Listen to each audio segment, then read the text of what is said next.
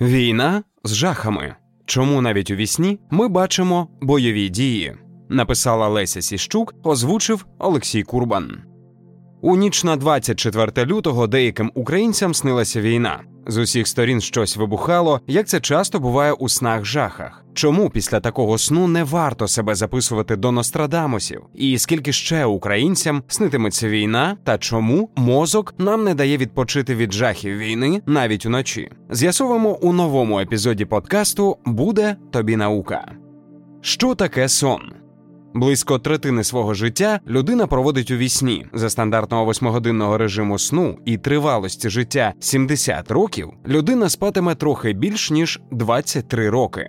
Організм надто раціональний і навряд чи витрачатиме дорогоцінний час на дурниці. То що таке сон? Сон це фізіологічний стан, який виникає періодично. Його характерною рисою є знижена реакція на навколишні подразники. Циклічне чергування сну і неспання необхідне для всіх організмів, які мають нервову систему, навіть найпримітивнішу.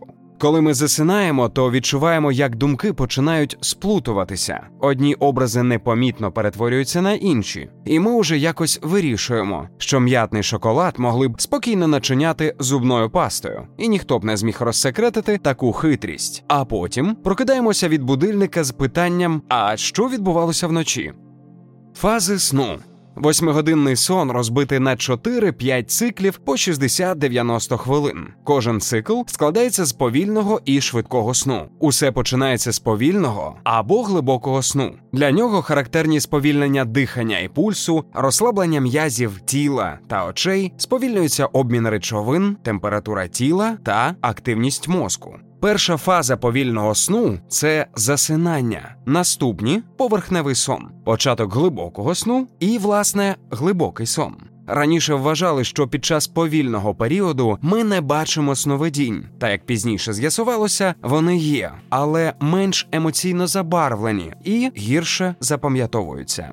Швидким або поверхневим сном завершується один цикл. Зазвичай після швидкого сну ми ненадовго прокидаємося, змінюємо позу і вступаємо у новий цикл. У період швидкого сну активізуються внутрішні органи, пришвидшується серцебиття, обмін речовин, дихання і спостерігаються швидкі рухи очей. У швидкого сну лише одна фаза парадоксальний сон, під час якої ми власне і бачимо сни. Свою назву він отримав через те, що повільна активність головного мозку змінюється швидкими низькоамплітудними ритмами, як при пробудженні. Проте парадоксально, що при цьому розслабляються усі гладкі м'язи тіла, а м'язи очей навпаки починають швидко рухатись. Що ближче до ранку, то довшим стає період швидкого сну. Тому під ранок ми бачимо більше сновидінь і активніше рухаємося.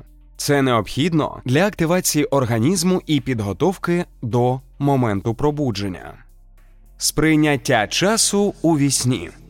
Сприйняття часу, коли ми спимо, може бути спотворене. Тому, коли ми відкладаємо будильник на кілька хвилин, нам ще може здатися, що ми переглянули повноцінний фільм. А коли зовсім вимкнемо його, ризикуємо відрубитися і спізнитися всюди, куди можна. Відомий цікавий випадок сновидіння французького вченого 19 століття Альфреда Морі. Він описує сон, де був засуджений до страти на гільйотині. Морі бачив, як його ведуть на страту, як він стоїть перед натовпом і опускається на коліна. І коли холодне лезо торкається його шиї, чоловік прокидається і бачить, що йому на шию упав валик з дивану. Тобто за якісь секунди між ударом валика і пробудженням його мозок створив цілісінький сюжет. Науковий підхід до вивчення сновидінь. В усіх сонниках сновидіння з коровою хороший знак. Але якщо ваша бабуся завжди говорила, що корова сниться до хвороби, і ви, скільки себе пам'ятаєте, щоразу після сну з коровою хворіли, то тут одне з трьох. Або ваша бабця краще знається на сновидіннях, ніж сонники, або це було звичайне самонавіювання, або ваш мозок, шукаючи підтвердження словам важливої для вас людини, запам'ятав лише ті випадки, коли хвороба і сон збігалися. Що ж про це говорить наука? До 20-го століття науковці здебільшого вивчали фізіологічний бік сну. Однією з перших з'явилася теорія, що сновидіння це результат порушення вогнищ нервових клітин головного мозку у процесі гальмування. Така модель була скоріше фізіологічною і не давала вичерпного розуміння цього явища.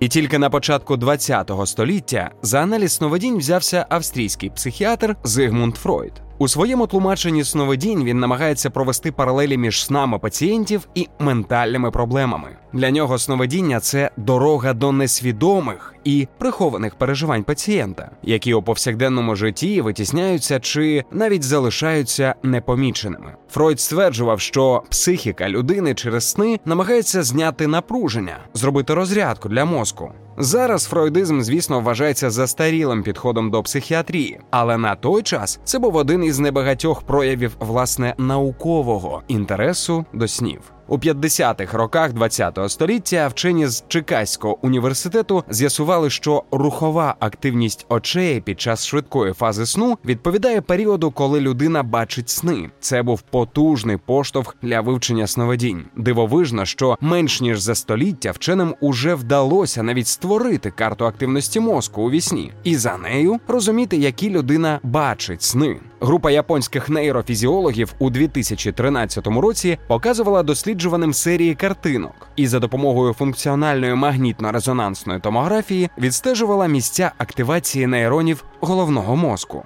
Так вони з'ясували, які групи нейронів активує кожна картинка. Під час швидкого сну вчені стежили за активністю мозку досліджуваних, і після пробудження могли приблизно описати їхні сновидіння.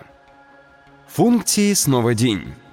Із основними функціями сну усе більш-менш ясно. Ми спимо, щоб відновити сили, обробити і перенести накопичену за день інформацію у довготривалу пам'ять. А для чого мозок щоночі ставить нам фільми іноді з таким закрученим сюжетом, що позаздрив би навіть сам Джордж Мартін. Фізіологія зробила значний вклад у бачення сну але функції сновидінь досі залишаються відкритим питанням у науковій спільноті. Експериментальних доказів логічності снів немає, радше навіть навпаки, те, що ми бачимо у вісні, взагалі не можна розглядати як сюжет із певною послідовністю подій. Це скоріше образи, які спонтанно виникають, і які мозок сам укладає в якусь історію, надаючи їй сенсу. Багато вчених схиляються до думки, що сновидіння допомагають комбінувати отриманий новий досвід із тим, що ми вже засвоїли раніше, а також реорганізувати так, щоб можна було його застосувати у майбутньому.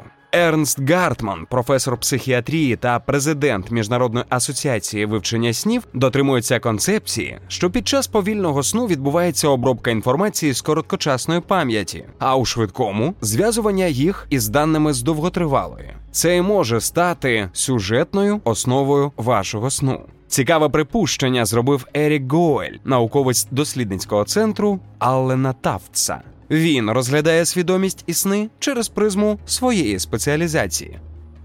Штучний інтелект у своїй роботі дослідник займається навчанням штучного інтелекту.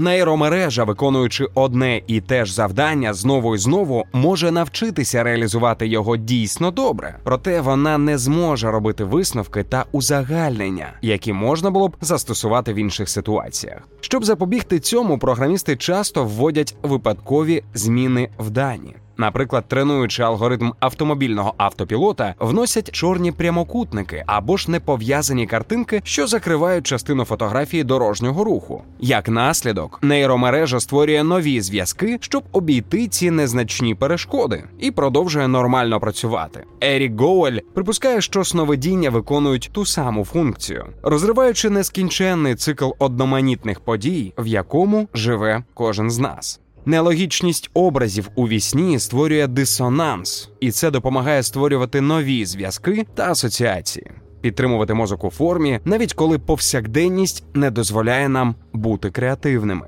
Розалін Картрайт, професорка психології медичного центру університету Раша, висуває припущення, що сновидіння, які мають навіть віддалений зв'язок з травматичними подіями, можуть мати терапевтичний ефект. А якщо людина позбавлена можливості переживати у вісні свої проблеми, приводи минулого можуть навіть частіше переслідувати її. Інші дослідження, хоча і не прямо, але підтверджують її гіпотезу. Роботи 2005 і 2013 років показують, що ділянки мозку, які беруть участь у кодуванні та консолідації емоційної пам'яті, сильно активуються під час швидкого сну. Багато авторів припускають, що це необхідно для опрацювання і подолання тяжких емоційних переживань, що турбують людину у реальному житті. І зовсім недавно, у 2019 році, швейцарські дослідники опублікували статтю про сни жахи. У ній показано, що люди, які часто бачать кошмари, мають вищу активність префронтальної кори головного мозку і знижену активність мигдалини,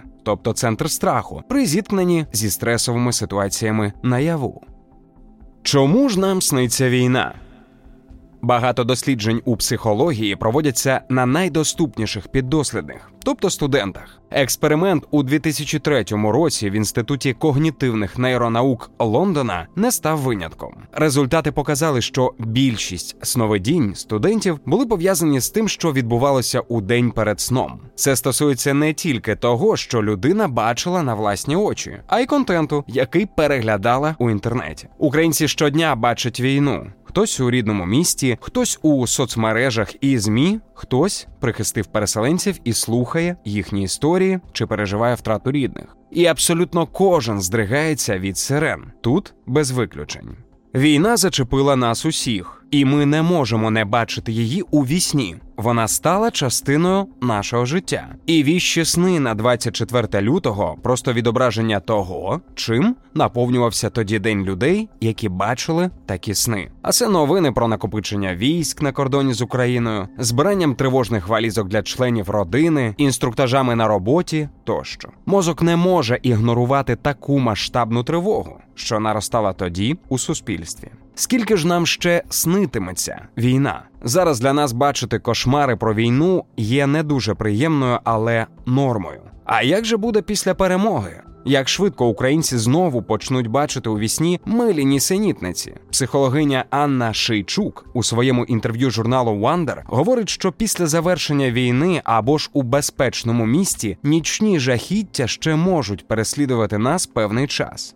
У нормі за кілька тижнів вони повинні припинитись. Але все залежить від тяжкості отриманої травми і того, як швидко ми можемо з нею впоратися. Гірша ситуація може бути для учасників бойових дій з посттравматичним синдромом. Дослідження сну ветеранів В'єтнамської війни показало, що навіть у мирний час приблизно 52% ветеранів продовжували бачити кошмари у сні.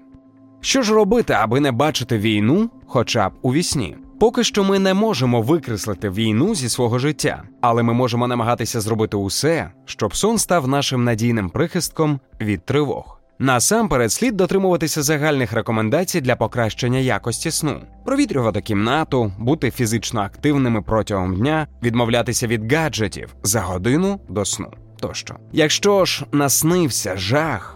Важливо зрозуміти, що він закінчився, випити води, обійняти того, з ким спиш, просто заспокоїтися. Ще дієвим методом вважається терапія, створена Ісааком Марксом наприкінці ХХ століття. Він рекомендує придумати альтернативний щасливий кінець історії та повторювати його впродовж дня. Це повинно згасити негативний вплив сновидіння і встановити нові асоціації. Українці змушені захищатися від жахів війни у вісні і наяву. Ми не знаємо, скільки це ще триватиме, тому потрібно турбуватися один про одного та про себе, щоб вистачило сил одного ранку всією країною прокинутися від кошмару під назвою Війна.